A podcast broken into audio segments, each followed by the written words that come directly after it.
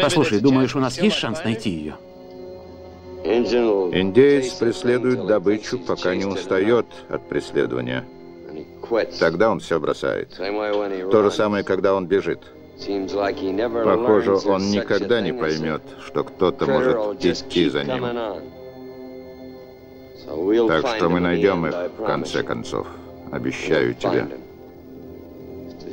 Мы найдем их. Это так же верно, как вращение Земли. Здравствуйте, я Эрнест Мусин, это подкаст «Антракт», где я рассказываю об искусстве, которое люблю и очень хочу, чтобы его полюбили вы. Или же о том искусстве, которое, как мне кажется, заслуживает самого пристального внимания. Сейчас «Антракт» — это подкаст в первую очередь о кинематографе, но в перспективе еще и о музыке, литературе и многом другом. Для каждого эпизода я выбираю какую-нибудь одну тему, направление, период, определенный автор, его творческий путь или же одно его значимое произведение.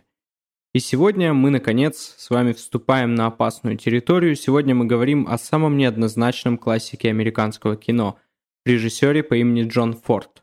Его называют величайшим рассказчиком в истории кино, его называют поэтом от мира кинематографа, художником, а часто символом американского кино и рассказчиком, воспитавшим не одно поколение американцев. А еще его обвиняют в ксенофобии, расизме, консерватизме, доходящем до крайней степени, и, конечно же, обвиняют его в ничем не мотивированной лютой ненависти к коренным американцам, индейцам. Действительно ли он так велик и действительно ли он так ужасен? В сегодняшнем эпизоде нашего подкаста мы честно ответим на все неудобные вопросы о Форде. Я уже давно замечаю, что исследователи его фильмов, когда восхищаются ими в своих текстах, а фильмы Форда более чем восхитительны, это правда. При этом они сознательно умалчивают те или иные не очень приятные моменты из э, его фильмов, ну и, в общем-то, из его жизни, кстати, тоже. Яркий пример — это сцена в фильме «Искатели», где один из двух главных героев обеими ногами пинает индианку явно для комического эффекта. Сейчас это выглядит по меньшей мере жутко. Во многих критических статьях, посвященных фильму «Искатели», этот момент вообще не упоминается. Мне же кажется, что без таких вот моментов разговор о Форде, его значимости и влиянии на кино будет попросту неполным. Поэтому сегодня, говоря о Форде и его творческом наследии, мы не будем упускать из виду подобные эпизоды его фильмов и биографии, но в то же время, что тоже, мне кажется, крайне важным, попытаемся разрушить несколько мифов о Форде. Потому что, как становится понятно уже при вдумчивом анализе, в некоторых смертных грехах его обвиняли совершенно безосновательно, как будто уже в довесок, чтобы он выглядел совсем уж монстром, коим он, конечно же, не являлся. Многие статьи, которые критикуют Форда и критикуют, естественно, не в положительном ключе, они, наоборот, состоят только из анализа вот подобных эпизодов. И давайте попробуем с вами сегодня во всем разобраться. Так уж получилось, что как личность Джон Форд не менее интересен, чем его фильмы. По крайней мере, так оказалось уже в контексте времени, подтверждается. Это обилием, мне кажется, очень противоречивой информации о нем и рассказами людей, которые с ним работали. Поэтому, прежде чем говорить о его творческом наследии, давайте немного поговорим о самом Форде и о том, каким его запомнили. Начнем все же с хорошего, а именно с того, как Форд стал классиком еще при жизни. До конца сороковых у него была репутация одного из именно что лучших рассказчиков истории в игровом кино. А художником и поэтом его назвали и признали уже в пятидесятые, и, что интересно, не в США, а во Франции. Молодые дерзкие французские кинокритики из журнала Cahiers du Cinéma, я думаю, многие из вас этот журнал знают, эти кинокритики предположили тогда не иначе, как то, что Форд является автором. автором, хотя он не был автором сценариев своих фильмов почти никогда, то есть иногда совсем чуть-чуть он принимал где-то участие в написании непосредственно сценария, но автором как таковым, естественно, он не был, казалось бы, но Жан-Люк Годар, Франсуа Трюфо, Жак Ривет, Рик Ромер и другие кинокритики его автором объявили и доказали это статьями своими. Именно они вообще написали большие, серьезные критические работы о творчестве Джона Форда и безапелляционно заявили, что он один из самых одаренных режиссеров в истории кино. Прижизненный классик, э, нашли у него десятки подтекстов, скрытых намеков. В общем, проанализировали его работы вдоль и поперек и пришли к выводу, что Джон Форд — это не режиссер американского кино, Джон Форд — это и есть американское кино. Потом к ним подключились режиссеры нового Голливуда семидесятых, например, Мартин Скорсезе, для которого просмотр фильма Форда «Искатели» — это уже своеобразный ритуал. Он делает это регулярно и, как он сам говорит, каждый раз при просмотре открывает для себя что-то новое. Что-то, чего он не замечал в этом фильме раньше. То есть, более того, недавно он подтвердил, что легендарный образ Трэвиса Бикла из «Таксиста», которого там сыграл Роберт Де Ниро, частично основан на главном герое «Искателей». Другой режиссер нового Голливуда, Питер Богданович, пошел еще дальше. Он снял документальный фильм под названием «Поставлено Джоном Фордом». Получилось полуторачасовое интервью с актерами Форда и режиссерами, на которых он повлиял. Что, кстати, интересно, текст от автора для этого фильма читал другой великий американский режиссер, человек-легенда Орсон Уэллс, который был выбран на эту роль Богдановичем по причине того, что в одной из личных бесед на вопрос «Кто ваши любимые режиссеры?» он Богдановичу ответил «Джон Форд, Джон Форд и Джон Форд». Ну и в довесок ко всему этому шведский классик Ингмар Бергман, который, как известно, вообще мало про кого отзывался лестно, и Антониони, и Годар. Много кто ему не нравился. Так вот, Бергман, когда его спросили о Джоне Форде, сказал, а вот этот, это, это лучший в мире режиссер. А когда о Форде отзываются положительно, всегда вспоминают его лаконичность. Он не любил долгих диалогов и считал, что кино – это искусство изобразительное. Его осмысление чуть ли не всех важных моментов американской истории. Многие его фильмы построены так. В центре находится личная история, но она неразрывно связана с историей страны и происходит на фоне каких-либо важных событий в истории этой страны. Как правило, естественно, это Америка. Иногда это Ирландия. Вспоминают, когда о нем говорят положительно, сквозящее через все его фильмы чувство глубокого одиночества. Как правило, герои его фильмов всегда противостоят обществу. Не обществу как таковому, а обществу, окружающему их. То есть они не вписываются в рамки. Вспоминают намеренную незамысловатость и понятность его сюжетов, что, кстати, кинокритики Cahiers du Cinéma считали обманчивым. Они писали, что у каждого фильма Форда есть двойное дно, есть подтекст, есть месседж, который он вам не навязывает, и поэтому считывать его или нет, Форд оставляет это на ваше усмотрение. Его фильмы устроены так, что вы можете одновременно и размышлять над тем, что всем этим хотел сказать автор, и просто откинуться в кресле и наслаждаться увлекательным сюжетом. И я думаю, многие понимают, что умелое сочетание и того, и другого – это большая редкость в кино. Если бы было не так, да, то кино не делили бы на развлекательное и артхаусное, то есть все было бы едино.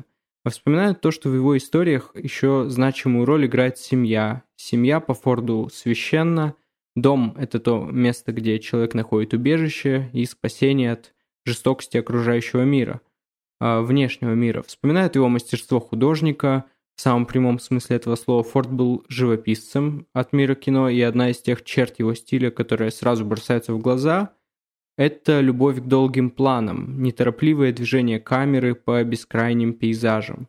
При этом сам он, кстати, категорически отказывался обсуждать эту сторону его профессии и говорил, никакой я не художник и не поэт, я просто снимаю фильмы про людей. Конечно, он лукавил, а вот все, кто с ним работали, всегда вспоминали, как скрупулезно он выстраивал каждый кадр, как основательно подходил к съемкам пейзажей или людей. Ему нравилось, чтобы кадр был похож на картину, и э, часто на картину, естественно, эпического характера. Ну и, конечно же, говоря о Форде, всегда вспоминают то, что он главный в жанре вестерн, но он полноправный король этого жанра, и в то же время э, Форд его крестный отец. Можно сказать, что весь этот жанр в кино вышел из фильмов Форда. Многие вестерны до сих пор делаются по его заветам.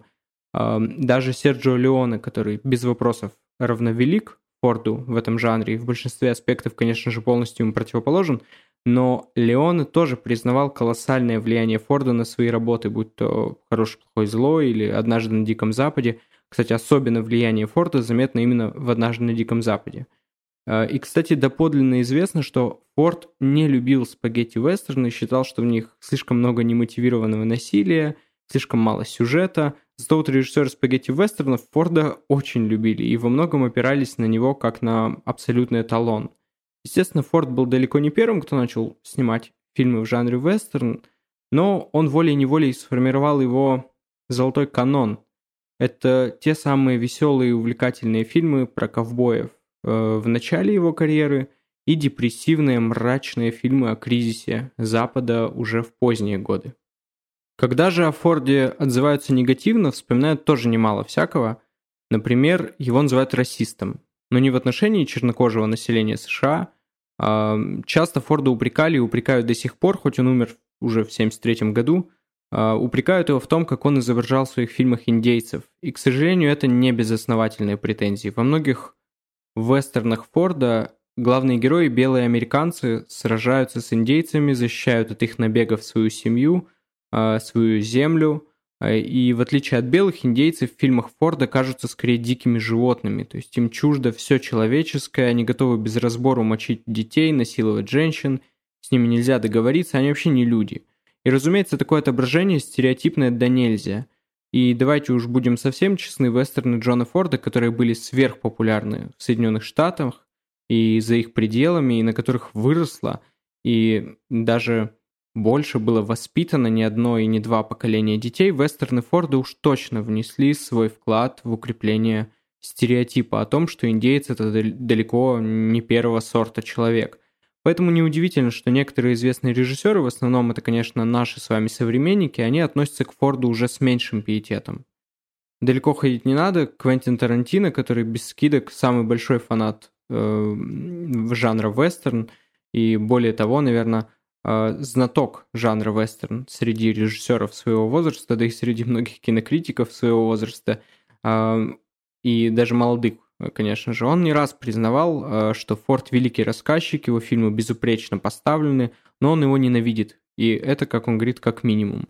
После выхода «Джанго освобожденного» он дал интервью, в котором объяснил природу своей ненависти так. Его выводит из себя, и это цитата, не столько то, что в вестернах Форда герои убивают индейцев так, как будто это зомби, сколько то, что его фильмы пропагандируют идею того, что англосакс – это в большей степени человек, чем кто-либо другой.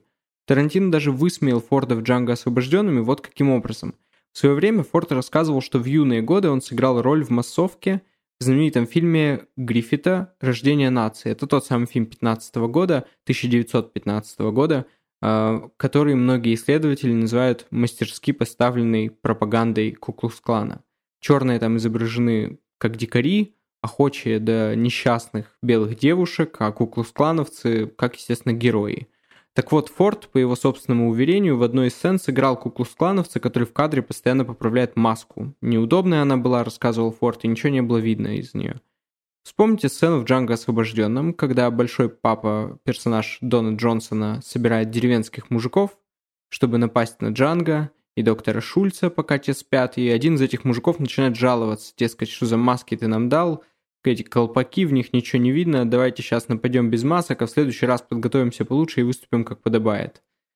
А, но да что там Тарантино, еще более прямолинейно пару лет назад высказался другой известный американский режиссер Спайк Ли, который сказал, что коренные американцы изображаются в фильмах Форда как дикари и звери, так что, цитата, «нахер Джона Форда» и пошел нахер его актер Джон Уэйн. Справедливо? Возможно. Действительно ли Форд ненавидел индейцев и считал, что чем белее кожа, тем лучше человек? Вот это уже вряд ли. Вот Джон Уэйн, центральный актер многих фильмов Форда и, в общем-то, главная его звезда, по правде говоря, наверное, так и считал. Если почитать его многочисленные интервью, особенно поздние, о его взглядах многое становится понятно, достаточно уже одной фразы о том, что индейцы были жадные до земли, а белым было негде жить, поэтому ничего плохого в том, что землю мы у них отобрали, нет. Но вот был ли такого же мнения Форд? Вряд ли. Форд, в отличие от Уэйна, был человеком менее категоричным и в своих суждениях, и мнение по некоторым вопросам в течение жизни все-таки менял, и заявлять, заявлять об этом не стеснялся. Лично мне это кажется тоже очень важным. Более того, все, кто знали Форда, в голос говорят, что человеком он был очень сложным и склонным к рефлексии, зачастую приводившей его к печальным последствиям. Например, в поздние годы жизни Форд открыто признал, что индейцев в своих фильмах он изображал действительно однобоко. Впоследствии об этом он сожалел. И как результат, последний вестерн Форда, вышедший в тысяча девятьсот шестьдесят четвёртом году фильм «Осень шайенов», он радикально отличается от всех его предыдущих вестернов, где индейцы как-либо фигурировали в сюжете. «Осень шайенов» — это, если даже и не фильм «Извинения», а скорее всего, кстати, так оно и есть, то это уж точно попытка оставить после себя хотя бы одно произведение, в котором вся эта чудовищная история с истреблением коренного населения будет показана просто с другой стороны. В центре фильма «Осень шайенов» вымирающее племя индейцев, перебирающееся из Оклахомы на родину в Вайоминг. Для тех, кто не знает, слово «Вайоминг» частично позаимствовано из языка индейцев. И белые в этом фильме хуже некуда, а индейцы, наконец, живые люди, способные испытывать э, человеческие чувства. В любом случае, Джон Форд – продукт своего времени, и по политическим взглядам он был, как бы сейчас в шутку сказали, э, либеральный консерватор или консервативный либерал. К счастью, не только стереотипами э, об индейцах полны его фильмы, многие из них, напротив, они несут прогрессивный посыл, и кое в чем он даже опережал в свое время, об этом тоже можно говорить с уверенностью. Большинство фильмов Форда, как ни странно, призывают к толерантности. Э, те же «Искатели», хоть это может сейчас звучать странно, но об этом фильме мы потом поговорим подробно. А другой пример, его фильм «Грозди гнева», так и вовсе поставлен по роману Джона Стейнбека, который коммунистам симпатизировал, дай бог. Как такое могло произойти? То есть, чтобы вы понимали, в эпоху, когда все, что связано со словом «коммунизм», объявлялось вне закона, сделать такой фильм, это было... Ну, это было очень сильно. О нем мы тоже сегодня поговорим. Так как все это понимать? Противоречие на противоречии. Возможно, лучше всех это попыталась объяснить Морин О'Хара, одна из актрис, работавших с Фордом, в интервью Питеру Богдановичу, которому она рассказала, дескать, с Фордом ты никогда не знаешь, когда он говорит правду, а когда просто издевается над тобой. Он все делает только для того, чтобы произвести впечатление и спровоцировать тебя на что-либо.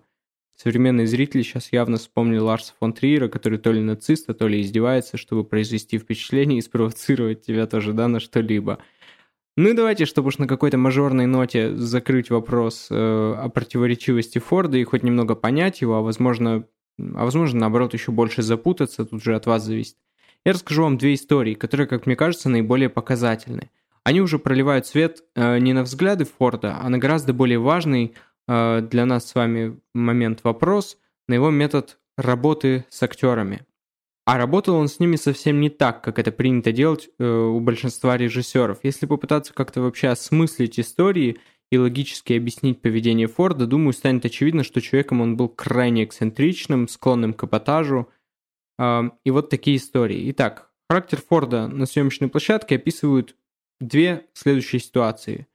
Однажды у него снимался Джон Уэйн, его постоянный актер, которого Форд сделал звездой в свое время и дружбу с которым он пронес через всю жизнь.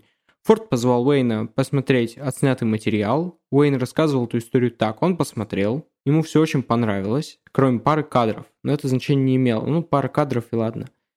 После этого Форд собрал всю съемочную группу и сказал: «Господа, только что я показывал нашей звезде отснятый материал, и он сказал, что ему не нравится, как играет Энди Дивайн».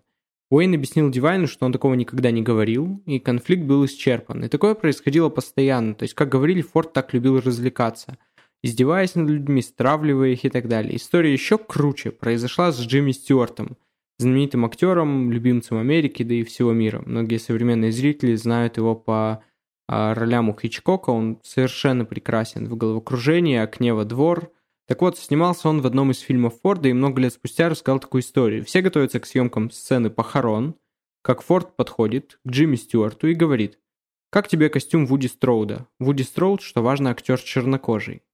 Стюарт говорит: «Не знаю, мне кажется, он похож на костюм дядюшки Римуса».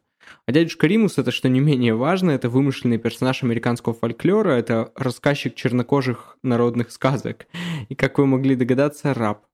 Стюарт потом вспоминал, что сам не понимал, что на него нашло, почему он так сказал, ему просто показалось, что костюм действительно похож, да, вот на тот костюм дядюшки Римуса, то есть на тот костюм, который он видел в детстве на иллюстрациях, в книжках, и, дескать, он и подумать не мог, что это может прозвучать как расистское высказывание. Так он сказал Богдановичу потом.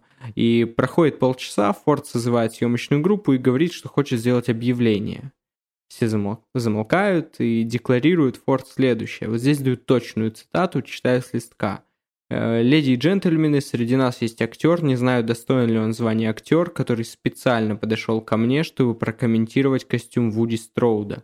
Он считает, что это костюм дядюшки Римуса. Не знаю, почему мистер Стюарт так негативно относится к неграм. Я не понимаю природы его предубеждений, но я просто хотел, чтобы вы знали, какой человек сейчас среди нас». Стюарт рассказывал, что в этот момент ему хотелось под землю провалиться от стыда, хотелось просто исчезнуть, но он никуда не сбежал, не ушел, он стоял и ждал, что будет дальше, и после очень затяжной паузы Джон Уэйн, который тоже был там, рассмеялся и сказал: «Добро пожаловать в клуб, ты только что прошел посвящение». Джон Форд э, родился в Америке за шесть лет до конца девятнадцатого века. По происхождению он был ирландцем, и, кстати, в кино он воспел землю своих предков так, как никто до, до него этого не делал. А помимо того, учитывая вообще его колоссальное влияние на творчество других режиссеров, он, вероятно, был одним из тех, кто первым привнес в американский кинематограф традиционный э, ирландский юмор, то есть это шутки про бухло.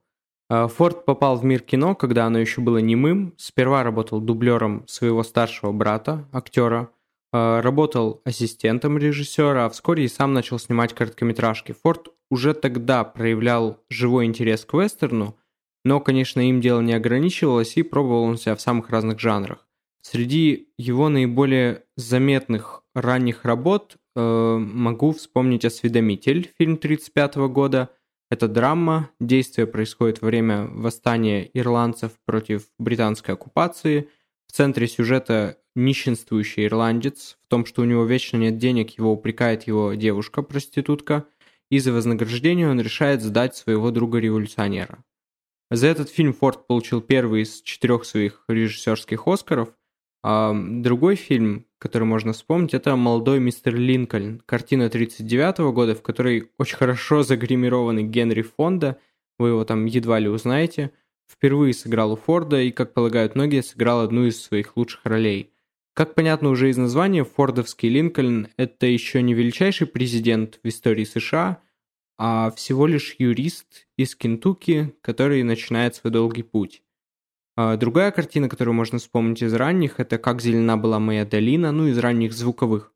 Фильм, вышедший уже в сорок первом году, когда Форд был на пике популярности, это его третий «Оскар» за режиссуру, рассказ о жизни шахтерской семьи в Ирландии, и все это глазами младшего из сыновей. Один из многочисленных фильмов Форда, в которых он поднимает тему семьи, одну из важнейших для него, как он сам не раз признавался. Но настоящим прорывом для Форда стал фильм тысяча девятьсот тридцать девятого года «Дилижанс», который и по сей день смотрится на одном дыхании. То есть, пожалуй, лучше всего именно с него начать знакомство с творчеством этого режиссера, и сейчас я расскажу вам о нем без спойлеров. «Дилижанс» — это, что называется, «essential». Тот фильм, без которого невозможно представить жанр, жанр вестерна. Если «Дилижанс» не лучший вестерн всех времен, то однозначно самый важный и влиятельный за всю историю кинематографа. Это очень лаконичный, безупречно поставленный фильм длительностью всего полтора часа, у Форда были вестерны намного длиннее, и действие его разворачивается в очень короткий временной отрезок, что-то около суток, и сюжет здесь буквально с корабля на бал. Краткая открывающая сцена, знакомство с героями, мы узнаем, кто они, по каким причинам каждый из них стремится уехать из города на первом попавшемся дилижансе. В одной из двух главных ролей здесь Клэр Тревор, она играет проститутку по имени Даллас, которую в буквальном смысле выдворяют из города, проваливай там, хватит с нас твоих похождений, ну все очень так завуалировано, но все понятно. Далее у нас врач-алкоголик, которому в этом городе уже тоже искать нечего, беременная девушка Люси, которая едет к своему мужу, кавалерийскому офицеру, продавец виски, который невольно снабжает алкоголем врача, там врач называет, он говорит, давайте, где у вас образцы? Банкир, который крадет деньги и потому стремится, естественно, как можно скорее уехать из города. Шулер, который изображает из себя джентльмена-южанина. Маршал, сопровождающий дилижанс. Ну и, конечно, трусливый и немного такой туговатый на ум кучер, ну как водится. Едут они в Лордсбург, что в Нью-Мексико. Ехать туда опасно, потому что пути... Путь лежит их через земли индейцев Каманчи, которые с белыми американцами ведут войну, и в случае, если увидят проезжающий дилижанс, скорее всего, всех поубивают. Пять минут спустя после начала фильма герои выезжают из города, и тут же на дороге им попадается парень по имени Ринго Кид, в нашем переводе «Малыш Ринго», его играет Джон Уэйн, это его первая большая роль, которая сразу же сделала его суперзвездой. Ринго Кид – это преступник, который сбежал из тюрьмы, когда узнал, что его людей, то есть он сначала их называет людьми, но в дальнейшем выясняется, что это были за люди, что его людей убили бандиты. Ему в, Лор... в Лордсбург нужно, разумеется, чтобы этих бандитов там разыскать и поквитаться. Маршал ему грозит арестом, дескать, из тюрьмы сбежал, ну так я тебя туда верну обратно, но так как они уже в пути, а у Ринго есть оружие, арестовывать его не решается, потому что он может быть полезен, когда они поедут через земли индейцев. И вот так это э, такая очень скажем, разношерстная компания оказывается в одном маленьком и тесном дилижансе. Сидят они там чуть ли не друг на друге, что способствует вообще нарастанию напряжения между одними и сближению между другими. Не физическому, разумеется, скорее просто человеческому. И так начинается это по сей день захватывающее кино. Оно до сих пор смотрится очень напряженно с какого-то момента и до самого конца. И уже с первых сцен становится очевидно, что персонажи фильма даже не столько живые люди, сколько архетипы. И эти архетипы, вот созданные Фордом, они в дальнейшем будут использоваться сотнями других режиссеров, не только вестернов, но и множество других жанров. Условные, там что-то около там, восемь-девять персонажей, это не просто случайные характеры, не какие-то там люди, да, со своими тараканами, набившиеся в крохотный дилижанс. Нет, эти герои — это все американское общество в миниатюре. Вся Америка, собранная в одном замкнутом пространстве. И вот, пожалуй, «Дилижанс» — это один из тех фильмов, которые необходимо смотреть всем, кто хочет понять Америку и американцев как нацию. Что ими движет, как они уживаются друг с другом, за что они стоят, чего они не любят. Здесь у нас Америка, она как есть, э, и по сей день э, она такая, как в этом фильме. Здесь и преступник, который на поверку оказывается хорошим парнем с широкой душой, и проститутка, которой все, что нужно, это кров над головой, и человек, которого она полюбит, и банкир, который не видит людей вокруг себя, да, и везде ищет личную выгоду, и вообще вор, и врач, совсем не бездарный, но топит себя, свою жизнь, если точнее, вернее, даже еще то, что от нее осталось, топит в алкоголе, и маршал, который должен, казалось бы, да, следовать букве закона, но понимает, что жизнь человека выше, чем закон, и верная жена солдата, которая там, что бы ни случилось, едет к нему через опасные земли, пусть она и находится на последнем месяце беременности. А и у нее тоже есть, кстати, свои предрассудки относительно людей, то есть они не скрываются, как-то не, не оттеняются режиссером. И распоследний мошенник, который создает себе такой вообще просто безупречный образ, что иногда кажется, что он сам в него верит. В общем, здесь все в сборе. И, кстати, мы часто очень читаем, слышим, что в старых американских фильмах всегда была четко очерчена граница между добром и злом. Вот есть белое, есть черное, ничего посередине, никаких серых зон. И это отчасти правда. Так вот, «Дилижанс» — это не совсем такое кино. Конечно, здесь есть деление персонажей на эм, хороших и плохих, на таких условных, да, но... Если учитывать их род занятий и социальное положение, то выглядит так, будто они поменены ролями. «Дилижанс» — это однозначно пощечина общественным нравам тех лет. Он был снят в тридцать девятом году, когда Америка была куда более религиозной страной, чем в наши дни. Сейчас она, конечно, тоже такое остается, но тогда все было гораздо хуже. А Джон Форд, в свою очередь, в тридцать девятом году еще был убежденным демократом. Это фильм, снятый до смены его политических взглядов на консервативные. И это, думаю, объясняет то, почему самые симпатичные герои здесь — это преступник и проститутка. В общем-то, любо- любовная линия между ними такая очень робкая, снятая без э, вообще какой-либо сентиментальности, драматизации. Любовная линия здесь, ну, просто филигранно вплетена в общее повествование.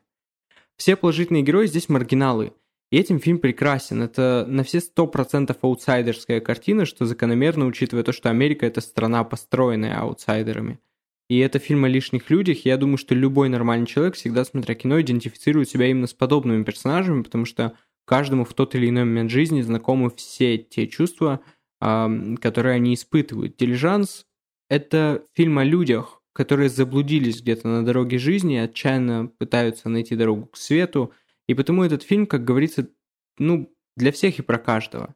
Здесь есть замечательный момент, где проститутка спрашивает преступника: кем ты был раньше? Я, говорит, он был фермером. Она говорит: а потом? Он говорит: а потом, отвечает: в жизни всякое бывает. И она говорит: да, в жизни действительно всякое бывает. Для Форда, кстати, фильм тоже стал во многом поворотным. Это его первый звуковой вестерн и первый фильм, который он снимал в «Долине монументов». А в дальнейшем он будет возвращаться туда снова и снова и снимет там одни из самых своих живописных фильмов, те же «Искатели», например, как «Эталон». Ну и его первый фильм с Джоном Уэйном в главной роли, в качестве такого вот героя. И если вы по-прежнему по каким-то причинам сомневаетесь, стоит ли смотреть «Дилижанс», то просто знайте, что Орсон Уэллс перед съемками своего легендарного фильма «Гражданин Кейн» по собственному уверению посмотрел «Дилижанс» примерно сорок раз. Следующий фильм, который, думаю, может стать хорошим знакомством с творчеством Форда, это «Грозди гнева». вышедший в сороковом году, этот фильм не очень точная, и тем лучше, экранизация одноименного романа Джона Стейнбека, который увидел свет годом ранее. Снято, можно сказать, по мотивам, поскольку и концовка сильно отличается от романа, и отдельные сцены были придуманы специально для фильма и даже идут немного вразрез с настроениями Стейнбека, но в целом близки ему по духу. Действие фильма «Грозди гнева» происходит во время Великой депрессии в тридцатые годы, и в основе фильма, на первый взгляд, очень частная история большой семьи фермеров по фамилии Джоуд и их путешествий из Оклахомы в Калифорнию в поисках заработка и нового дома. Их земли разорены и проданы, их дом сносят, а их выселяют. И они таки не одни. Как и всегда у Форда, личная трагедия здесь лишь часть трагедии национальной. Об этом в первой сцене фильма и узнает, кстати, главный герой Том Джоуд. Том – молодой человек, только что вышел из тюрьмы, сидел он за непреднамеренное убийство человека в драке. То есть еще один одинокий, изрядно побитый жизнью герой фильмографии Форда. В первой сцене э, фильма Том возвращается домой, в Оклахому, на свою семейную ферму и обнаруживает, что никого из соседей здесь уже давно нет.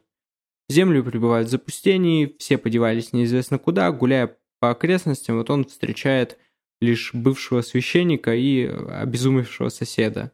Всего один остался сосед, который ему и рассказывает, что всех выселили жадные богачи, скупившие земли за бесценок, и теперь они, эти богачи, собираются здесь что-то свое строить. Том сперва думает, что все его родные уже умерли, но нет, они живы, находит он их сразу же. Это, кстати, очень забавная сцена, потому что вся его семья очень рада его видеть, но еще больше – они рады тому, что из тюрьмы он сбежал. С такой гордостью они говорят, мол, вот это наш Том, мы-то с самого начала знали, что долго он в тюрьме не задержится, сразу сбежит, и не дают ему даже вставить слово о том, что его просто досрочно выпустили, откуда он не сбегал. Ну и тут он уже вместе, все, все они вместе решают ехать в Калифорнию, где, судя по объявлениям, по таким очень сомнительного качества объявлениям, для всех мигрантов есть какая-никакая работа и сносный заработок. И то, что я сейчас вам рассказал, это буквально первые пятнадцать-двадцать минут фильма, который идет больше двух часов. Но я думаю, по первым минутам уже несложно догадаться, что ничего хорошего в Калифорнии их не ждет. Там такие же дельцы, которым выгодно, чтобы человек работал много и получал, соответственно, мало. «Грозди гнева» — это очень страшное кино, в котором надежда проглядывает лишь где-то вдалеке. Это история голода, страданий, всевозможных лишений, людей, которые были вынуждены покинуть свою э, малую родину.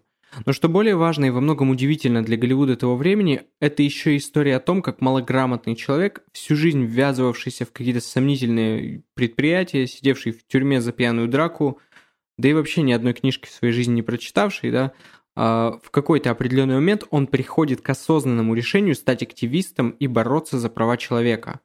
«Грозди гнева», снятые в Голливуде, в рамках студийной системы, еще какой студийный, да, фильм продюсировал Дэрил Эф Занук. И тем не менее, этот фильм может напомнить вам как тематически, так и стилистически, вы удивитесь, да, итальянский неореализм. Здесь также есть стремление детально и достоверно, и очень подробно, да, отобразить условия жизни маленького человека в критических условиях. Поэтому, если вы видели «Похитителей велосипедов» Витторио Де Сика или эм, фильм Лукино Висконти «Земля дрожит», и остались в восторге, то «Грозди гнева» точно придутся вам по душе.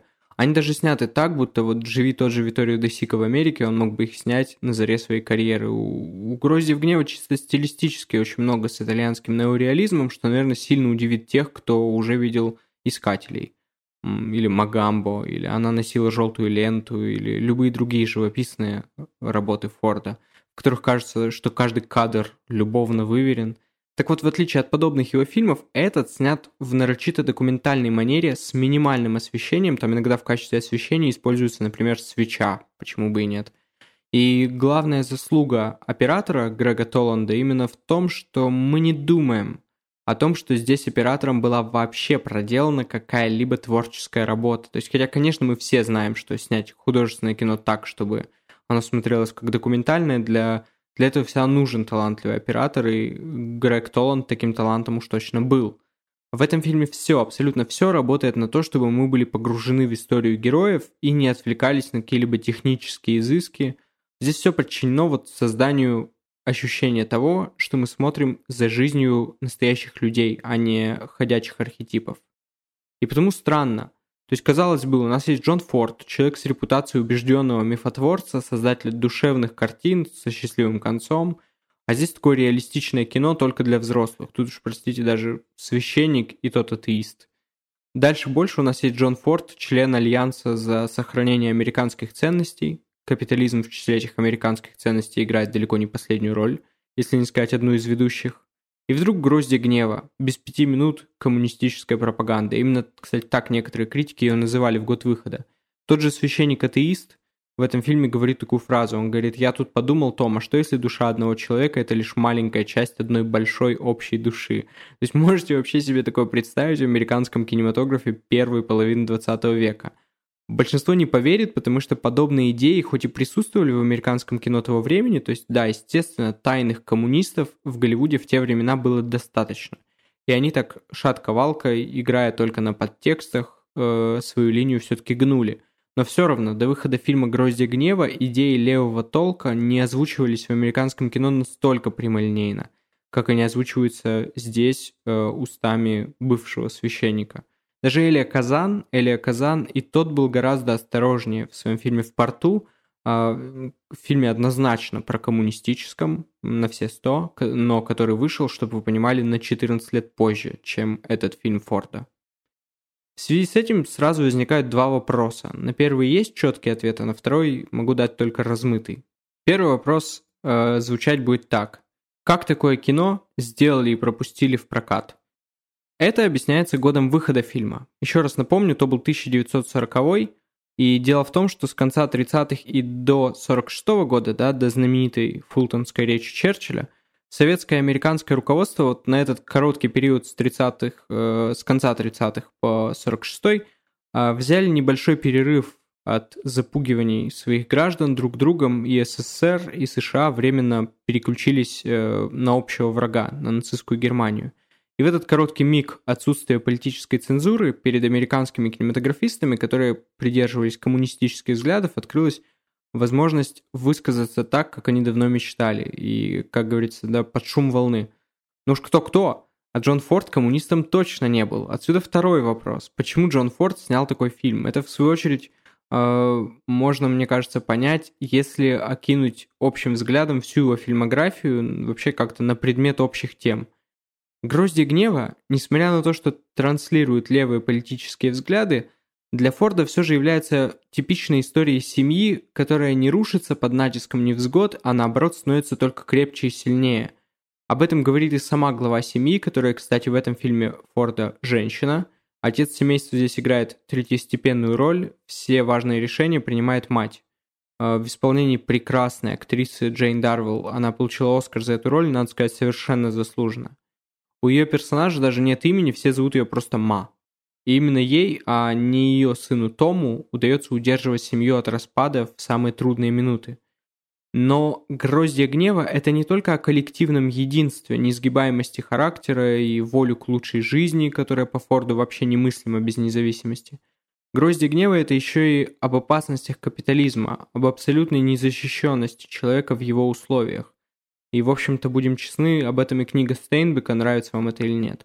Методично и упорно фильм доказывает э, этот тезис, демонстрируя, как Джоудов неоднократно обманывают работодатели, как они вычисляют и вместе с полицией жестко и жестоко карают каждого, кто призывает к забастовкам с целью добиться какой-то там забастовкам э, с целью добиться какой-то поразительно крохотной вообще прибавки к зарплате. И одним из таких активистов в фильме является земляк Джоудов, который путешествует вместе с ними, бывший священник по имени Джим Кейси, отрекшийся от веры, э, сталкиваясь э, с ужасными условиями жизни и работы других мигрантов. Он прозревает и обретает новую веру, но не в Бога, а в народ. И, естественно, как и в книге Стейнбека, Джим Кейси – это Иисус Христос, потому что инициалы Джима Кейси – джей си, то есть Jesus Christ. И Кейси, как и Христос, приносит людям веру, только совсем иную. Он приносит людям веру в сопротивление рабочих. И местом его нагорной проповеди, да, что закономерно, становится грязный сарай, где мигранты вынуждены тайно встречаться по ночам, чтобы их ни в чем не заподозрили их работодатели. Именно после общения с прозревшим Джимом Кейси перерождается и главный герой Том Джоуд. и понимает вообще всю несостоятельность существующей системы. Это приводит нас к сцене трудного разговора Тома с матерью, в которой он объясняет ей свою позицию и сообщает, чему он вообще намерен в дальнейшем посвятить свою жизнь. И, по-моему, для актера Генри Фонда эта сцена является одной из высших точек карьеры. Это безо всяких сомнений можно поставить в один ряд с его злодеем из фильма Серджио Леоне «Однажды на Диком Западе». И в связи с этим я позволю себе небольшое лирическое отступление и расскажу историю из серии «Этот фильм и я», а если еще точнее, «Эта сцена и я». Долгие годы я знал о существовании фильма «Грозди гнева». Знал, что его снял Джон Форд, и что когда-нибудь до него руки у меня обязательно дойдут, всему свое время. И в какие-то совсем уж стародавние мохнатые времена там я смотрел в интернете ролики, отрывки из фильмов, смотрел их часами. Ну, не потому что я смотрел их много, а потому что одна минута грузилась полчаса, времена такие были. И набрел на видео, которое называлось как-то вроде «Генри Фонда в образе». Там не было, в том видео, э, никаких других подписей, не было указано, из какого это фильма взято. И там был как раз отрывок из этого самого диалога Тома Джоуда с матерью, это было, понятное дело, вырвано из контекста. Но я остался под таким глубоким впечатлением, как от самих реплик, так и от игры Генри Фонда. Совершенно пронзительной игры, хотя это всего лишь, да, там где-то тридцать секунд. Потому что потом, на протяжении лет десяти, я периодически мысленно возвращался к этому фрагменту и думал, да, вот это вот, вот это вот актерское мастерство. И мне даже не хотелось искать этот фильм и узнавать, в каком контексте произносятся эти реплики. Вот этих виденных тридцати секунд было более чем достаточно. Это было просто очень сильно. И вот уже годы спустя, смотря «Грозди гнева», разумеется, я сразу узнал этот самый момент. Я буду везде. Везде, куда ты только не глянешь. В драке за то, чтобы накормить голодных, я буду там. Когда коп будет кого-то избивать, я буду там. Я буду в крике людей, сходящих с ума от ярости. Я буду в смехе детей, которые хотят есть и знают, что их ждет ужин. Среди людей, питающихся тем, что выращивают, и живущих в домах, которые строят, я тоже там буду. Форд вообще почти всегда выводил на авансцену волевого героя-одиночку и, что не менее важно, человека одинокого. А, так и Том Джоуд, он часть своей крепкой семьи, но мы видим его метание, он то и дело оказывается перед выбором, и каждый выбор судьбоносный у него. Том – персонаж в развитии, он живой и подвижный, его образ обретает завершенность, целостность только в самом конце картины, то есть, вернее, за несколько минут до ее конца, когда все точки над «и» расставлены, и мы понимаем, что же на самом деле вообще зрело в нем все это время, к чему он слепо шел. И, конечно, будем честны, «Грозди гнева» – это кино политическое, с четко сформулированной идеей. И, возможно, кого-то это сразу отпугнет, отвратит от просмотра фильма, но тут я считаю очень важным сказать, что это не фильм-агитация. Это не фильм, который пытается синхронизироваться с какой-то там модной, актуальной э, в те времена политической повесткой. Все совершенно наоборот, потому что идеи коммунизма, социализма вообще не были модными среди рядовых э, американских граждан до конца шестидесятых. Э, только тогда поколение хиппи, да, сняли с них табу и сделали легитимными. «Грозди гнева» с их левыми идеями были сделаны почти на тридцать лет до, э, получается, на тридцать лет до этого. И, но самое главное, это, конечно же, то, что посыл в этом фильме не доминирует над оригинальностью. Воплощение, идея не затмевает собой реализацию. Здесь все идет в абсолютной гармонии, и значительную роль как раз, конечно же, в этом сыграло то, что снимал это кино мастер э, рассказывания историй. Следующий фильм, который мне бы хотелось порекомендовать для знакомства с Фордом, это «Искатели». По мнению многих, центральная работа в творчестве режиссера. «Искатели» сняты в по-настоящему критический период карьеры Форда. В тысяча девятьсот пятьдесят пятом году, за год до выхода «Искателей», Форд ставил киноверсию пьесы «Мистер Робертс» и во время съемок по-страшному вообще конфликтовал с актером Генри Фонда. В какой-то момент даже дело дошло до драки, и Форд был уволен с проекта. Впоследствии фильм доснял уже другой режиссер, Марвин Лерой. А «Искатели» — это вот как раз тот фильм, которым Форду необходимо было доказать продюсерам, что на него по-прежнему можно положиться. И результатом стал абсолютный триумф. Самый почитаемый и в то же время самый часто критикуемый его фильм, Критикуемый, разумеется, потому что самый известный. То, в чем его упрекают, можно сказать и про другие работы Форда без зазрения совести. Это единственный фильм в нашем списке, который я буду спойлерить, потому что, во-первых, фильм этот уже хрестоматийный, и финал его цитировался везде, где только можно, а потрясающая фраза, которую там произносит главный герой, в конце включена во все топы самых запоминающихся фраз в истории кинематографа. Во-вторых, я буду спойлерить его, потому что его невозможно адекватно анализировать, не беря в учет концовку. Поэтому в тот момент, когда я скажу «мотайте», прислушайтесь э, и прокрутите на следующий фильм. Сейчас я пишу вам лишь завязку, чтобы нам было что резюмировать, а перед тем, как пойдут действительно серьезные спойлеры, я вас дополнительно предупрежу. Итак, что у нас есть? У нас есть Итан Эдвардс, стареющий, хотя в контексте фильма будет лучше не молодеющий, ветеран гражданской войны в США, его играет постоянный актер Джона Форда Джон Уэйн. Итан Эдвардс южанин, воевал на стороне конфедерации, если кто не знает, из двух воевавших сторон это та, которая воевала, например, за сохранение чернокожих в рабстве. Конфедерация уже несколько лет как проиграла войну. Эдвардс в мирное время приезжает к своим родственникам, семье с детьми разных возрастов.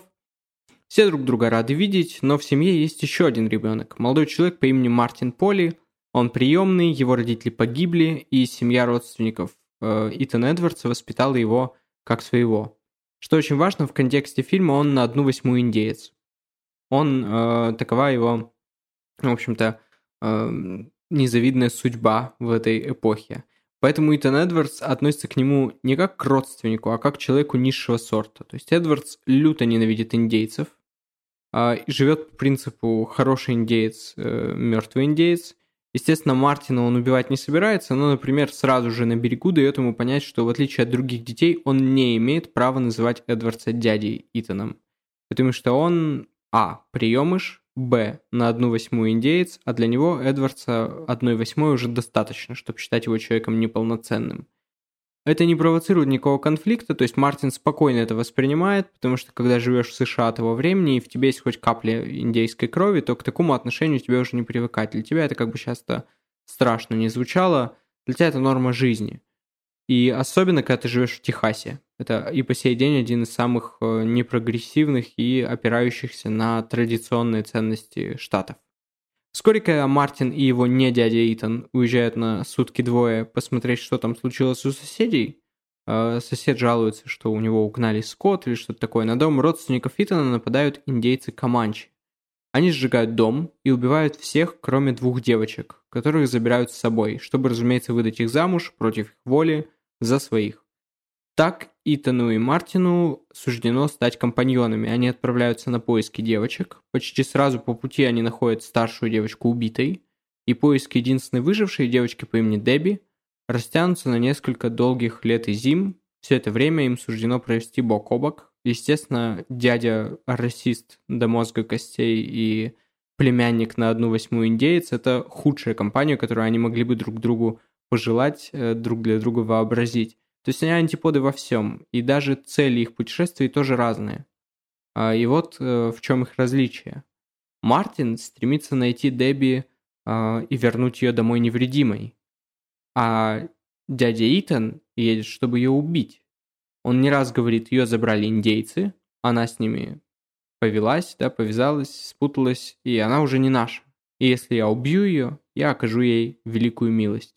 И, конечно же, с точки зрения постановки, «Искатели» — это ну не иначе, как настольная книга по тому, как нужно снимать кино. То есть пугающее здесь не просто соседствует с комическим, не просто уживается, здесь все жанры органично сплетаются в единую цельную картину.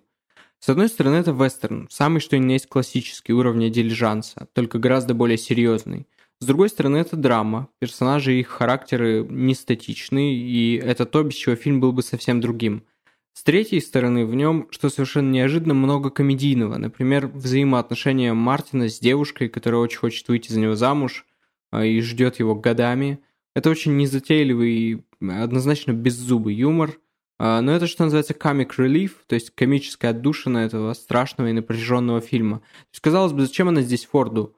А вот на удивление мастерски все здесь сплетено воедино, и ни один эпизод не мешает другому, не подпирает собой предыдущий или последующий, все идеально собирается в общий пазл. Так что же тогда не так с этим фильмом? Великолепная постановка, живописные пейзажи, величественная долина монументов, идеальный сценарий Фрэнка Наджента, Джон Уэйн, который играет гипертрофированную, доведенную до крайности абсолютно версию самого себя реального. С этим фильмом действительно что-то не так, но только если смотреть на него поверхностно. Главный герой – расист и хочет убить свою племянницу, которая попала в плен. Разве это нормально? Давайте попробуем проанализировать его и понять, что с этим фильмом по большей-то части все очень даже в порядке. Искатели многими были неверно поняты в свое время, и это предубеждение относительно посыла фильма пронеслось через многие десятилетия. Сохраняется оно, к сожалению, до сих пор. А дело вот в чем. В те времена голливудские студийные картины, особенно вестерны, были в основном не то чтобы очень сложно устроены психологически, в них почти всегда было э, очевидное добро и зло, и существовали фильмы нуар, именно они вывели на первый план героев сомнительного типа, да, сделали их симпатичными, вон, посмотрите, там тот же «Целуй меня насмерть» Роберта Олдрича, там главный герой садист, и ничего, нормально все.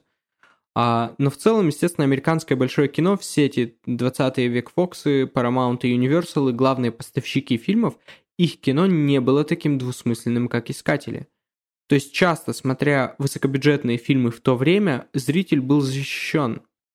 Его не выбрасывали из зоны комфорта, а искатели именно на это и делают ставку, на то, чтобы как следует потрепать вам нервы. Зритель в те времена знал, я иду на фильм, я беру с собой семью, главный герой тот, кто нам будет нравиться, на него приятно смотреть, да, более того, на него захотят равняться мои дети, и с ним уж точно солидаризируется режиссер, то есть все понятно. Так вот, этот фильм не такой от слова совсем. Джон Форд действительно выписал в Итане Эдвардсе свои черты.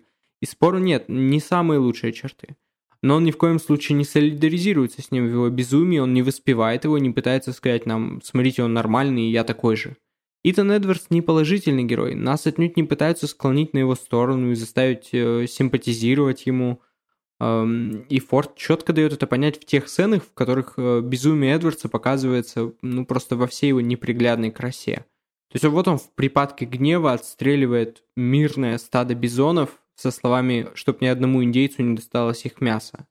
А когда он находит труп индейца, он выстреливает ему глаза, потому что, как он говорит, индейцы верят, что после смерти человеку нужны глаза, чтобы найти дорогу в загробный мир. И он, естественно, ему эти глаза выстреливает, чтобы этот индеец вечно бродил туда-сюда, просто чтобы, в общем, индеец не попал в условный рай. И эта сцена очень важна, в ней показано то, что он уже настолько утонул в своей ненависти к индейцам, что он сам начал верить в их же приметы.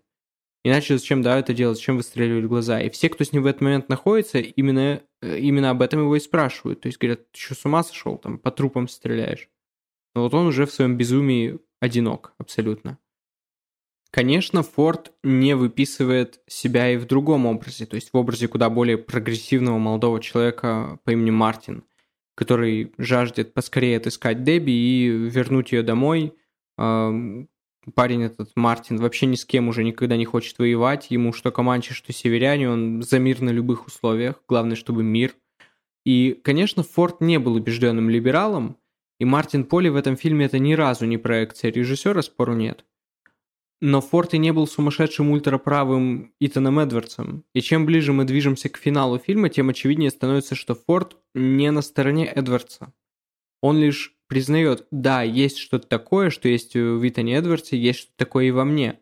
Но именно с развитием сюжета, показывая, как все складывается для героев в его фильме, Форд четко дает понять, что правда не за Эдвардсом. Правда, и что не менее важно, сила – за вот этим вот мальчиком Мартином, за этим мальчиком, который на одну восьмую индеец. И вот теперь, внимание, вот сейчас внимание, с этого момента начинаются серьезные спойлеры, потому что мы переходим к разговору о том, чем велик финал «Искателей». Если не смотрели, мотайте на следующий фильм. Итак, «Искатели» — это гуманистическая картина, и чтобы это понять, достаточно уже досмотреть ее до конца. Для тех, кто видел, но подзабыл, я не знаю, возможно ли такое вообще забыть, напомню все равно, Итан Эдвардс и Мартин Поли после своих э, многолетних поисков находят Дебби, она живет среди индейцев, и сейчас она уже жена вождя по имени Шрам. Мартин пытается помешать Эдвардсу настигнуть ее и убить, э, но в тот самый момент, когда Эдвардс и Дебби остаются один на один, он, одержимый вообще какой-то нечеловеческой яростью, вдруг узнает в ней ребенка, ту самую девочку, которую в начале фильма он поднимал на руки, и сейчас он точно так же поднимает ее, одетую как уже коренную индианку, совершенно не похожую на американку, да, на, на белую американку. И в какой-то момент Итан Эдвардс, человек, который вообще ненавидит все и всех, он произносит теперь уже одну из самых знаменитых фраз в истории кино. Он смотрит на нее и говорит: «Пойдем домой, Дебби». Эдвардс и Мартин возвращают ее, все рады, а он остается стоять у двери. Он даже не заходит в дом, он разворачивается и уходит, в то время как Мартин и все остальные счастливые там буквально залетают праздновать. Так что же такое происходит? А происходит то, что он уступает место молодым и прогрессивным. И хоть сам он немного изменился чуть-чуть в лучшую сторону, когда принял решение не убивать Дебби, в последнем кадре он уходит, фактически забирая с собой все свои стереотипы, предубеждения, и ему нет места на этом празднике жизни. То есть, обратите внимание, даже дверь сама закрывается за ним, что тоже очень показательно. И это очень трагично, и, как по мне, это один из самых трогательных, грустных финальных кадров вообще в истории кино. Потому что обычно про такого человека мы скажем: ну и пусть катится, он все равно никого не уважает, он племянника всю дорогу унижал, племянницу вообще убить хотел, он, он гад, редкостный урод. Но мы были с ним весь фильм, мы прожили с ним бок о бок эти несколько лет, мы увидели его неожиданную трансформацию, когда он поднимает ее на руки, как в детстве, и понимает, что его железные убеждения – это туфта в сравнении с жизнью, с жизнью девочки. Он неприятный тип, и, вероятно, вообще он сделал впервые в жизни что-то хорошее, и все же его почему-то жаль, потому что теперь его удел – это одиночество.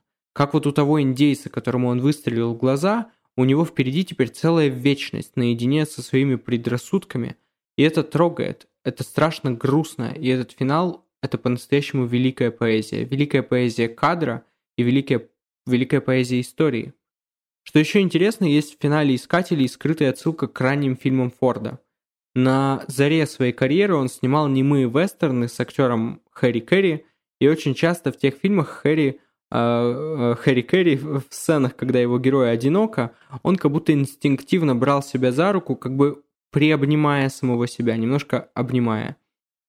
И вот передавая тем самым душевное состояние, Хэри Кэрри в этих фильмах передавал душевное состояние, когда герой совсем один, и обнять-то ему уже даже некого, и его некому обнять. И вот в финальной сцене «Искателей», снятых, понятное дело, намного позже тех немых фильмов э, Форда, герой Джона Уэйна уже, после того, как возвращает племянницу домой и остается стоять один у распахнутой двери, он делает именно такой жест, точь в точь, он приобнимает самого себя. Я не знаю, кто придумал сделать такую отсылку в «Искателях», то есть либо Форд хотел процитировать самого себя, или это Уэйн так симпровизировал, потому что известно, что Уэйн был поклонником Хэри Кэрри и ранних фильмов Форда с ним. Но это уже не имеет значения, потому что получается, что даже эта отсылка призвана еще раз подчеркнуть абсолютное одиночество главного героя в финале. А сейчас небольшая интермиссия. В нашем списке для знакомства с Фордом пять фильмов. Но прежде чем перейти к четвертому, мне хочется упомянуть еще один в связке с «Искателями». О нем буквально пара слов. В шестьдесят первом году Форд очень быстро, и, как он сам говорил, исключительно ради денег, поставил картину под названием «Два всадника». И ее при желании можно прочитать как своеобразный эпилог к «Искателям». Не так искусно сделанная, не такая величественная. «Два всадника» — это небольшой фильм. Сейчас о нем практически никто не вспоминает, но он однозначно заслуживает просмотра в том случае, если вам понравились «Искатели». Пусть фильмы и совершенно разные во многих аспектах. В сюжетном плане «Два всадника» как будто продолжают начатую «Искателями» тему возвращения белых заложников в цивилизацию, только если, эм, если в «Искателях», эм, если фильм «Искатель» был посвящен все же внутреннему конфликту героя с самим собой, то здесь как раз все внимание уделяется судьбе спасенных заложников и их взаимоотношениям с белым обществом, после, непосредственно после их спасения. И белое общество, конечно же, принимает их не с распростертыми объятиями, а или даже не принимает вообще. Если ты провел несколько лет в плену индейцев Команчи, то, как показывает Форд, жди непонимания, осуждения и даже ненависти со стороны обманчиво цивилизованных белых людей. И вот опять же забавно, как часто мы читаем о страшном расисте Джонни Форде, а у нас здесь уже далеко не первая его картина, которая открыто осуждает ксенофобию, да и любой другой вид нетерпимости. Не сказать, что «Два всадника» — это классический Форд. Но это определенно Форд в отличной форме, не потерявший хватку. Это качественно сделанный вестерн, который к тому же поднимает тему, не то чтобы очень часто затрагиваемую в вестернах. Особенно в вестернах своего времени. Что мне особенно нравится в «Двух всадниках», это несколько сильных сцен ближе к концу фильма. Я не буду их спойлерить, но скажу, что свои потрясающие моменты в них тоже есть. Например, одна из них, из этих сцен, отсылает к классическому фильму «Случай Воксбоу» Уильяма Уэллмана, который вышел, если я не ошибаюсь, еще в сорок втором году, вроде бы. И, в общем-то, несколько сцен ближе к финалу э, делают «Двух всадников» достаточно уверенным заходом Форда на территорию ревизионистского вестерна. Э, ревизионистского вестерна, то есть такого вестерна, в котором прошлые идеалы, идеалы прошлого подвергаются пересмотру и уже ставятся под сомнение. Э, никакой романтики, только грубый реализм. Сегодня, конечно, история кино насчитывает уже великое множество ревизионистских вестернов, от того же случая Воксбоу до Маккейп и миссис Миллер, от Джонни Гитары до Танцующего с волками, до хоть Джанго освобожденный. Но важно понимать, что в шестьдесят первом году таких фильмов, которые безжалостно и в то же время совершенно справедливо критикуют эпоху, таких фильмов было не очень много.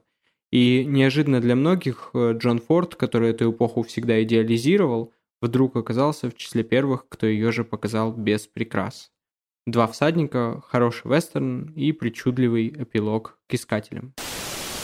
Ну а сейчас э, переходим к четвертому фильму нашего списка, и это «Тихий человек». Как по мне, совершенный шедевр, вышедший в пятьдесят втором году за четыре года до «Искателей». «Тихий человек» — самая личная картина Форда и, как мне кажется, один из лучших его фильмов, если не лучший вообще. Не такой влиятельный, как «Дилижанс», не такой культовый, как «Искатели», и не такой великий, как «Грозди гнева», но если мы зададимся вопросом, что за человеком был этот противоречивый Джон Форд, как нам его понять, какой фильм посмотреть, чтобы познакомиться не с Фордом режиссером, не с Фордом поэтом и не с Фордом художником, а что гораздо важнее и всегда сложнее, с Фордом человеком, то лучше фильма, чем «Тихий человек», вы не найдете. Это фильм, действие которого происходит на родине предков Форда, в Ирландии, и при том, что фильм американский, голливудский, при всем этом «Тихий человек», наверное, еще и, как ни парадоксально, один из лучших фильмов об Ирландии в истории кино. Потому что, как я уже сказал, для Форда семья священна, свой народ — это все, и этот фильм — это книга ирландской жизни. Преувеличенная, однозначно, гротескная, играющая на стереотипах и под финал сознательно доводящихся до крайней степени абсурда. И именно поэтому «Тихий человек» — это и есть тот самый наглядный образец, лучшее отражение, самый доступный способ понять национальный характер. Форд в него сильно верил и всегда своим ирландским происхождением гордился. Начать следует с того, что главного героя фильма «Тихий человек» зовут Шон. И это настоящее имя Джона Форда, данное ему родителями при рождении. А теперь давайте обратимся к личной жизни режиссера, чего я очень не люблю делать эм, и стараюсь прибегать к подобному в редчайших случаях, но сейчас это будет оправдано, потому что это будет мило. Это будет мило. Мы не знаем, и нам не интересно, сколько раз в жизни Форд был влюблен и в кого, но мы точно знаем, что в его жизни было две женщины, которых он по-настоящему любил. Это его жена Мэри, Мэри Форд, и актриса Кэтрин Хепберн, которую он звал Кейт. Ну так как, по-вашему, зовут девушку, в которую влюблен герой фильма «Тихий человек» Шон? Конечно же, ее зовут Мэри Кейт. Герой фильма Шон Торнтон, американец ирландского происхождения, как и сам Джон Форд, возвращается в Иннисфри, ирландскую деревушку, естественно, воображаемую, в реальной жизни ее не существует, в дом своих родителей, чтобы начать новую жизнь. В Америке у него что-то не заладилось, и потянулся он, в общем, к своим корням, к, на родную землю. Тут же он влюбляется в красавицу Мэри Кейт, ее играет прекрасная Морин О'Хара, и собирается на ней тут же жениться, но, как сразу Шону дают понять, здесь тебе не Америка, это Ирландия. Чтобы жениться на Мэри Кейт, ты должен получить официальное разрешение ее брата, сколько лет бы ей ни было. Вообще дико, да? Шон пытается это сделать, но брат Мэри Кейт ни в какую не соглашается. И так начинается их борьба Шона и Мэри Кейт за свое семейное счастье. При этом, конечно же, все очень по-ирландски, с местным колоритом, народными песнями, драками, алкоголем, зеленую травою. Она снята, зеленая трава снята в ярком и насыщенном техниколоре, талантливейшим оператором Уинтоном Хоком. Как результат, кстати, еще одна картина Форда, которую смело можно назвать живописью. Так вот, весь этот, как я уже сказал, местный колорит, трепетно, любовно запечатленный на пленку, здесь играет решающую роль, потому что «Тихий человек», в отличие от других фильмов Форда, в гораздо меньшей степени опирается на сюжет. И его проработку, в общем-то, тоже. Здесь на первый план выходит именно что атмосфера места, сила места. Этот фильм, как иллюстрированный альбом жизни деревни Инисфри с ее нравами, обычаями, традициями, очень странными, естественно, для всего остального мира. А в роли остального мира здесь как раз выступает Шон Торнтон в исполнении Джона Уэйна. Это действительно фильм признания в любви к земле своих родителей, очень трогательное и в то же время ироничное, об этом буквально через минуту. Форд уже снимал кино об Ирландии, и не одно. Самый известный — это фильм «Как зелена была моя долина» сорок первого года, возможно, даже более классический э, фильм, чем этот. Но есть то, что выгодно отличает «Тихого человека» от «Долины». Он был реально снят в Ирландии, тогда как «Как зелена была моя долина» нет. Большинство актеров ирландцы, это очень яркие: Бэрри Фицджеральд, Виктор Маклаглан, но сердце фильма — это, конечно же, Морин О'Хара и ее героиня Мэри Кейт. Действительно смешной и одновременно очень трогательный персонаж, конечно, написанный по голливудскому канону того времени, но игра О'Хара, как всегда, очень тонкая. Она делает этот персонаж живым. И, конечно же, м-м, несмотря на то, что главный герой здесь формально Джон Уэйн, все же Морин О'Хара его переигрывает. И делает это очень ненавязчиво, мастерски, хоть Уэйн в этом фильме тоже смешной, несомненно, но она лучше. Кстати, и сам Форд, несмотря на то, что он был известен в основном как режиссер вестернов, говорил, что лучшее, что ему удается, это комедия. И «Тихий человек» — это безумно смешное кино. Формально это все же мелодрама. Но фильм по ходу... И это, кстати, образцовая мелодрама. Но фильм по ходу действия становится все смешнее, а в финале происходит очень эффектная комедийная кульминация. Ничего не расскажу. Интересно, что Форд мог бы снять это совсем иначе, так как он обычно это делал. Разыграть драматический финал. И в первые полчаса «Тихого человека» на меньшее не рассчитываешь. То есть кажется, что смотришь серьезный драматический фильм, в котором, например, э, ну или как минимум, есть крайне угрожающий образ старшего брата Мэри Кейт. Он совершенно осознанно рушит ее судьбу. Он делает это с каким-то садистским удовольствием. Но Форд намеренно ведет нас сложной тропой, все сильнее нагнетая напряжение. То есть чтобы в какой-то момент неожиданно повернуть все в счастливую комедию. В конце концов, он снимает автобиографическую картину. Пусть действие помещено в начало века, и ничего из происходящего на экране в жизни Форда не было, но это все равно фильм о самом себе, о своей национальной и культурной идентичности, и потому совершенно логично, что режиссер с репутацией одного из главных сентименталистов Голливуда вряд ли закончит такое кино трагедией. Что делает этот фильм еще ценнее, так это то, что он не только личный, но и болезненно личный. На «Тихого человека» Форд безуспешно пытался добиться денег от продюсеров на протяжении восемнадцати лет. И даже несмотря на то, что к проекту был прикреплен Джон Уэйн, звезда Голливуда, проект все равно считался заранее неудачным. «Тихий человек» гулял от студии к студии, везде перед ним закрывали двери. Говорят, что фильм может и выйдет неплохим, но в Америке у него нет потенциального зрителя. Кому будет интересна мелодрама про ирландскую деревню? Кто такой вообще пойдет смотреть? И тогда Джон Форд принял рациональное решение. Он пришел на студию Republic Pictures, которая специализировалась на кино категории «Б», дешевом и быстром в производстве, и предложил им снять любой, какой они ему предложат, вестерн, снять его так, что он станет блокбастером, а взамен на это они профинансируют его очень личный проект. Так, собственно, и появились сначала вестерн «Рио-Гранде», а потом и этот фильм, оба сняты с одними и теми же актерами в главных ролях. И, кстати, кассовым хитом «Тихий человек» все-таки стал. Но давайте же э, перейдем от комедии к драме, вернемся к главному жанру в творчестве Форда, вестерну, и последний фильм в списке — «Человек, который застрелил Либерти Вэланса». Картина шестьдесят второго года, и закрыть подборку именно ей я решил совсем не случайно. Этот фильм был снят спустя чуть более чем двадцать лет после самого влиятельного вестерна Форда «Дилижанс», и его можно считать прощанием режиссера с жанром. Да, после он еще возвращался к вестерну, но человек, который застрелил Либерти Вэланса, выглядит и звучит как послесловие, как точка. И если посмотреть его сразу после «Дилижанса», можно увидеть, как огромна пропасть между ними, как сильно изменился человек, сделавший два эти фильма. «Дилижансу» Либерти Вэланс противоположен практически во всем. В настроении, в теме, в ее реализации. Человек, который застрелил Либерти Вэланса, это та самая картина, которую киноведы называют речью на похоронах старого доброго вестерна. Это антивестерн, потому что, и это самое главное, это не приключенческое кино, не комедия, не мелодрама, это не боевик. Это фильм размышления Форда на две темы. Размышления о природе вестерна как жанра и размышления о собственной тяге к мифологизации реальной истории. Этим Форд занимался всегда, то есть он снимал сильно приукрашенные версии известных исторических событий с изрядной долей сентиментальности, лиричности. Здесь же он полемизирует уже с самим собой, то есть со своим собственным творческим наследием, пытается осмыслить его и как-то м- подводит итоги, пусть и промежуточные. То есть это еще не конец его карьеры, но один из последних удачных фильмов, и вот тут уже точно это его последний великий фильм. В отличие от нескольких предыдущих картин Форда, он снят в черно-белом цвете, и есть несколько версий, почему так произошло.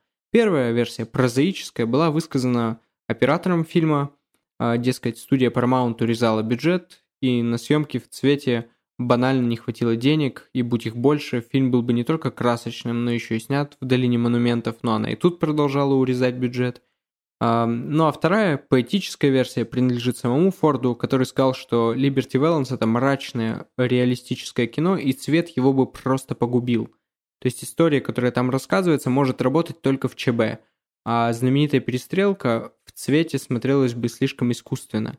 Гадать, конечно, мы не будем с вами, поэтому сойдемся на том, что в обеих версиях есть своя правда. Человек, который застрелил Либерти Вэланса, открывается сценой возвращения. Это Джон Форд приезжает проведать свой уже не такой дикий Запад, приезжает проведать свой альма-матер. Конечно, в фильме это все, не, все только да, на уровне подтекста читается. Главный герой, э, сенатор по имени Рэнс Стоддарт, приезжает вместе со своей женой Хелли э, в город Шинбоун, в котором началась э, его теперь уже блистательная карьера. Рэнс и Хелли давно не живут в Шинбоуне, но вот сейчас они приехали на похороны своего старого друга Тома Донифана. И журналисты сразу же осуждают, э, осаждают Стоддарда, так как он сенатор, да и вообще личность культовая для этого города, и он рассказывает им историю о человеке, который застрелил Либерти Вэланса. Либерти Вэланс — это был такой местный бандит, и на этом моменте я вынужден буду остановиться, и дальше буду очень аккуратен, чтобы ничего лишнего вам не рассказать, что могло бы испортить вам просмотр. О чем я расскажу, так это о том, почему этот фильм имеет такое большое значение не только для творчества Форда, но и для жанра вестерна и кино вообще. В этом фильме два главных героя. Это Стоддарт, который сенатор только в начале, так как весь фильм это один большой флешбэк, то мы наблюдаем за ним в его ранние годы, когда он был еще молодым юристом, приехавшим в Шинбоун, чтобы открыть свою юридическую контору, которая, что забавно, там никому вообще не сдалась, так как жители Шинбоуна читать умеют далеко не все, даже а проблемы решать в этом городе предпочтительно при помощи оружия, но и, как правило, их решает только один человек, это Либерти Вэланс. Вот его играет Джимми Стюарт. Не Либерти Вэланс, а сенатора Стоддарда. А второй главный герой — это его ныне покойный, но на протяжении всего фильма, так как это флешбэк, живее всех живых, э, друг Том Донифан. Его полная противоположность, он не верит в суды, не верит в правосудие, он не верит юристам и сперва стреляет, а потом уже разговаривает. То есть такой типичный герой вестерна. Его, понятное дело, играет Джон Уэйн, кто ж еще. И Стоддарт и Донифан между собой все-таки борются, дружба у них очень условная. А Стоддарт хочет посадить Либерти Вэланса, потому что он человек образованный, да, он либеральных взглядов юрист, он считает, что закон превыше всего, и Вэланс должен сидеть в тюрьме. А Донифан говорит, что единственный способ избавляться от таких, как Либерти Вэланс, это их убивать. Способ грязный, ну, зато надежный. И зрителю, который не знаком с творчеством Джона Форда, ну или хотя бы с жанровым каноном вообще вестерна, может показаться, что это фильм о противостоянии двух идеологий. Этакое сугубо политическое кино. На самом деле, чего-чего, никакой политики, никаких идеологий в этом фильме нет и в помине. Если есть, то только как часть сюжета. Это фильм совсем о другом. Он носит скорее элегический характер. Это, что называется, печальная баллада. Стоддарт и Донифан э, – это не политические идеологии. Они олицетворяют собой не какие-то определенные политические течения, да, допустим, там либерализм и консерватизм, там, я не знаю, коммунизм, фашизм, там что угодно. Нет, это не метафоры э, идеологии. Стоддарт и Донифан – это метафоры противоречий скорее. Противоречий, с которыми, э, с которыми сталкивается художник, будь то режиссер или писатель, когда он создает произведение на основе событий уже столь далеких, что они стали мифом. И вот как правильно это сделать? Рассказать все как было, или где-то приукрасить, или, может, вообще перевернуть все с ног на голову. Вот Форду всегда был близок средний вариант. И он приукрашивал, он делал это сознательно, никогда не скрывал, никогда этого не стеснялся. И здесь же Форд наконец задается вопросом, почему вообще люди так остро нуждаются в вымысле, в сказке, в идолах, которым можно подражать и которым хочется подражать. Почему людям вообще все это нужно? Вот, например, есть Джон Уэйн, и в этом фильме он воплощает образ самого, что ни на есть, такого real American cowboy, то есть его персонаж здесь лишь функция, он архетип с ног до головы, у него нет никаких внутренних противоречий, он простоватый, грубоватый, неотесанный ковбой, тысячу раз виденный в других фильмах, он ходячий канон, э, и в нем Форд выписывает весь жанр вестерна, всю его многолетнюю историю. Герой Уэйна здесь, то есть его непечатная сторона, герой Уэйна — это и есть жанр вестерна. Храня э, персонажа э, Тома Донифана, э, храня Джона Уэйна в этом фильме, Форд хоронит жанр. Он не говорит: все там, это последний вестерн, я его снял, пусть больше никто не снимает, ну-ка все уймитесь. Нет. Форд хоронит жанр в том его виде, в котором он существовал несколько десятилетий, в котором он стал классикой.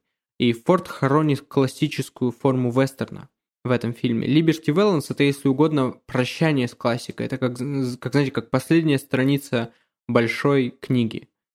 И после нее уже ничего не может быть. И, по крайней мере, в творчестве Форда точно. То есть разберемся с этим так. Мы одновременно знаем и не знаем, кто убил Liberty Valance. И когда все встает на свои места в финале, я не буду спойлерить ни в коем случае, кто-то из зрителей будет разочарован, это точно. А кто-то, наоборот, останется в полном восторге. И этот финал — это метафора всего творчества Форда. Я думаю, более чем сознательная метафора. Газетчику там задают вопрос. Говорят: вы не напечатаете факты? Вы что, хотите рассказывать людям легенды? На что газетчик отвечает: когда легенда уже стала фактом, печатайте легенду. И вот это и есть Джон Форд. Его страсть к созданию мифов. Мифов о народных героях. И пусть даже и мифов о самом себе. Устами этого газетчика Форд объясняет нам, почему на протяжении стольких лет он снимал мифологизированные версии страниц э, американской истории. Будь то Шриф Уайт Эрп, народный герой, который в фильме «Моя дорогая Клементина» предстает просто ну, добрейшей души человеком, всегда стоящим на стороне справедливости, хотя мы-то, в общем-то, догадываемся, что в жизни э, Уайт Эрп был далек от созданного Фордом идеала. Или, например, там у нас есть Марти Мейер, преподаватель Уэст-Пойнта, по автобиографии его Форд снял фильм «Длинная серая линия». Был ли он в жизни таким, каким отображен в этой комедии, мелодраматической комедии? Кто же знает, но Форд, в отличие от многих режиссеров, особенно современных режиссеров, он в изображении реально существовавших людей не стремился к реалистичности и достоверности. Он сознательно и старательно мифологизировал их. Легенда стала фактом, и он печатал легенду. Как говорил, да, Джимми Стюарт с любовной ностальгией по ушедшим временам. И вот такой подход – это не хорошо и не плохо, это просто его подход. Однако что же теперь получается? Объясняя в финале Liberty Valance свой многолетний творческий метод, Форд одновременно с этим впервые отступает от него. Он даже сам с иронией говорил кинокритику Роджеру Уиберту, он говорил: Liberty Valance – это тот самый мой фильм, в котором герой в финале почему-то не целует свою лошадь и не уезжает на ней в закат. Да, здесь все иначе. Карты раскрыты. Вчерашний факт сегодня признан комфортным мифом. Потому неудивительно, что после «Либерти Вэланса», если не считать участие в коллективном фильме «Война на Диком Западе», после «Либерти Вэланса» Форд снимет эм, буквально эм, только одну картину в жанре вестерн. И она уж точно не будет иметь ничего общего с мифологизацией истории. Тот фильм будет далек от всех его предыдущих вестернов, ну, настолько, насколько это вообще возможно. Его последним вестерном станет ревизионистская картина «Осень шайенов», где, как я уже говорил в начале подкаста, наконец и впервые в творчестве Форда подлинными героями окажутся индейцы. Собственно, куда дальше? Что смотреть, если вы уже видели все эти фильмы, или если вам этого мало даже для начала? Я думаю, что стопроцентно верным вариантом будет просмотр фильма «Моя дорогая Клементина». Прекрасные драмы, формально тоже выполненные в жанре вестерна. Там рассказывается история дружбы американских вот как раз народных идолов Уайта Эрпа и Дока Холлидея. Ну и, разумеется, там рассказывается история легендарной перестрелки в «О.К. Корелл». Или вы можете посмотреть на один из очень и очень немногочисленных ревизионистских вестернов Форда «Сержант Ратлидж». Этот фильм посвящен тому, как чернокожего военного обвиняют в изнасиловании и убийстве белой девушки. Естественно, никого он не насиловал, никого не убивал. Или «Яркий свет солнца». Это малоизвестный фильм, который Форд называл в числе своих самых личных работ. Три истории там из жизни судьи Приста изображены. Или же, например, приключенческую мелодраму «Магамбо» с Авой Гарднер, Грейс Келли, Кларком Гейблом, которую Форд снял в Африке. Фильмов у Форда много, все не пересмотришь, но так или иначе собрать для вас какой-никакой стартовый набор, мне кажется, у меня получилось, я надеюсь. И мне бы хотелось завершить этот эпизод следующей мыслью. Кем же все-таки был Джон Форд? Вне всяких сомнений, это человек, придумавший миф о самом себе, поддерживавший его на протяжении долгих лет, упивавшийся им и культивировавший его, даже после того, как этот миф был доведен до гротеска, когда там уже к нему приезжал Питер Богданович и выкладывали интервью, где Форд отвечает на вопросы так «да», «нет», «да», «нет», отбивался от журналистов и весь был такой важный, э, суровый, да, grumpy old man, там, вот все в таком духе. Очевидно, что Форду нравилось, что его не разберешь, то есть вот он вроде бы за Кеннеди, а вот он вроде бы уже за Никсона. Вот у него веселые ковбои, а вот уже депрессивные стрелки. И то он убивает индейцев, как мух, то показывает их героическую борьбу за выживание. И что бы ни менялось, кинокритики продолжали находить в каждом его новом, да и, в общем-то, старом фильме эм, свидетельство того, что принято называть «ирландской удачей Форда». Ирландская удача Форда, по выражению критиков, это, например, молния. Э, прекрасно, красиво снятая молния. Она была запечатлена в фильме «Она носила желтую ленту». Эм, совершенно случайно. Э, никто ее не ожидал, как вдруг начались эти раскаты грома и молния. И над горой прямо это было и такое красивое небо. И Форд сказал, ну-ка всем быстро построиться, мы снимаем срочно. Все включили камеры, актеры вошли в образы и сняли этот замечательный, один из самых, да, тоже известных в истории кино кадров. Ну или еще какой другой удачный кадр, появившийся случайно, ну... Это ведь действительно удача, да, если тебе удается все время ловить такие кадры, то ты не иначе как счастливчик. То есть вот такая ирландская удача Форда. Так вот, однажды ирландская суперзвезда Морин О'Хара, которая с ним работала, взяла и разрушила миф об ирландской удаче Форда. Она знала Форда очень хорошо и рассказала вот что. В фильме «Как зелена была моя долина» была сцена, где ее героиня выходит замуж. И в момент, когда она спускается по ступенькам, ее фата развивается под дуновением ветра. Все критики писали, какой поэтичный кадр, какая красота. Вот еще один пример ирландской удачи Форда. Поймать такой сильный ветер во время съемок именно этой сцены. Именно сцены, когда невеста спускается по ступенькам, и фата развивается. И что нам говорит О'Хара? Она говорит, что никакой ирландской удачи Форда не существовало никогда. Все это полная чушь, лишь красивое дополнение к его образу. Несколько ветровых машин, говорит О'Хара, поставил Форд прямо напротив нее, включили их на полную мощность и дули эти вентиляторы так сильно, что э, бедняжка Морин чуть ли не простыла. И если вам понравился подкаст, то подписывайтесь на него на любой удобной для вас платформе, он есть везде. Подписывайтесь на группу подкаста ВКонтакте, рассказывайте о нем друзьям. С вами был Эрнест Мусин, это подкаст «Антракт». До новых встреч!